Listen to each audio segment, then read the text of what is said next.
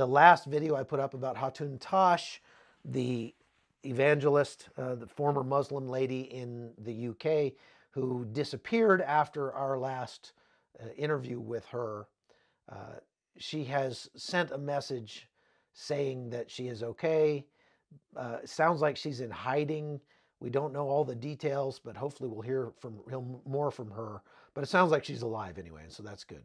Um, so I wanted to announce that because I know a lot of people are praying for her.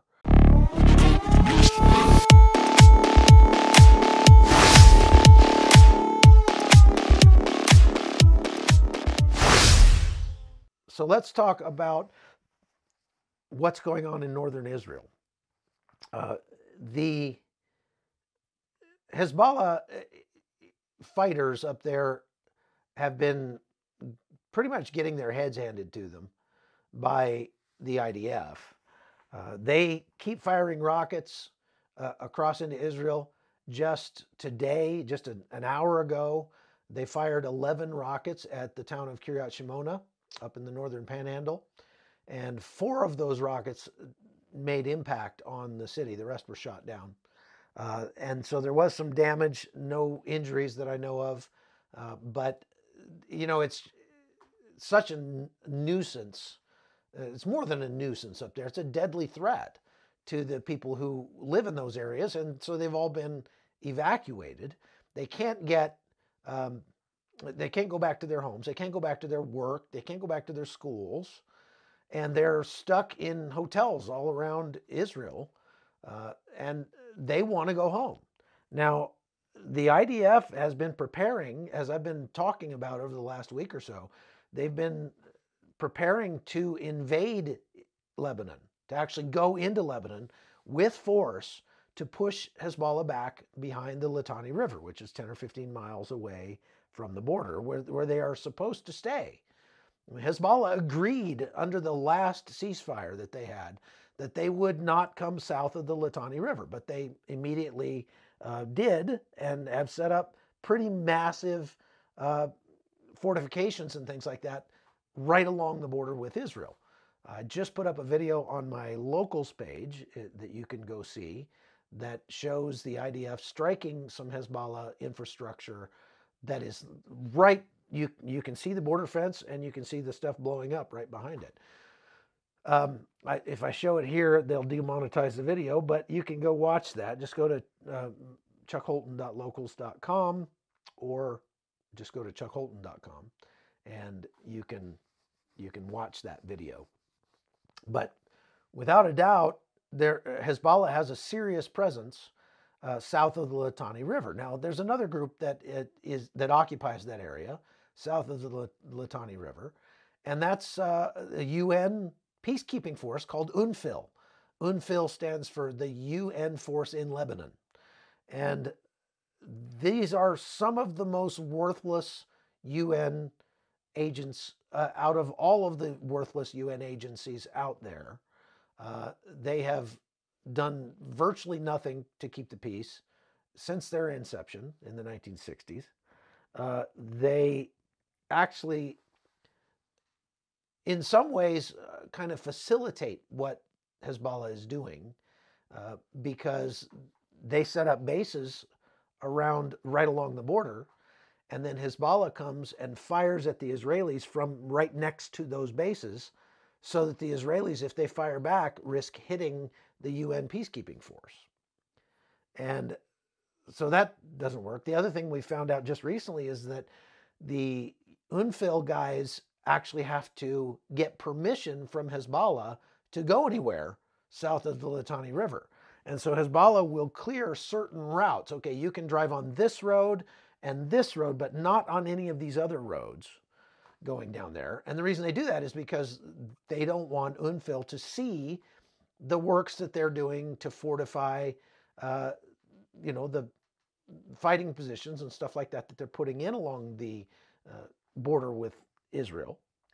And so they're like, you know, UNFIL agrees to only drive on these certain roads uh, where they won't see anything and they can say, yeah, looks like things are pretty peaceful down here. You know, we're doing a good job. Uh, there was a an incident recently where some of those UNFIL soldiers actually took a wrong turn and went to the, an area where they weren't cleared to be, and they were surrounded by a mob and attacked, and one of the UNFIL soldiers was killed. This is a Irish soldier that was down there. Uh, so the UNFIL is not doing anything to help. They're except wasting money. You know, they're they're wasting lots of you know taxpayer money for sure, and they have been for a long time, uh, wasting a ton of money. So uh, that's exciting. Now, what we saw yesterday, uh, par for the course, Hezbollah fired an uh, anti-tank guided missile into Israel. They've been doing that a lot. They've got a lot of these ATGMs. Okay, so they fired an ATGM at an ancient church in a place called Ikrit. Uh, now, Ikrit has an interesting uh, history. The village of Ikrit was a um, Palestinian Christian village back in 19, the 1940s. That village was emptied out when the uh, Israelis took over the area the Christians that lived there were pushed into Lebanon, which is less than a mile away. Uh, well, about a, about a mile. They weren't able to come back. They were fighting to be able to come back to their village. And they finally got the Israeli Supreme Court to rule that yes, they could come home and they could rebuild their village. But the IDF has never yet allowed that to happen. There's some um, concerns, I guess, they have about that. And there's been a bunch of heartache on both sides about that over the years, talking in the 50s, 60s, 70s, 80s, 90s. Uh, they've been, you know, fighting to try to come back to their village. The only structure that's still standing in that village, for the most part, is the church itself. Now, it's actually a Greek Orthodox church. And the Christians come back to that church and have services there. They had Christmas service there this year. And so they, um, you know, they've been fighting to try to come back to their village.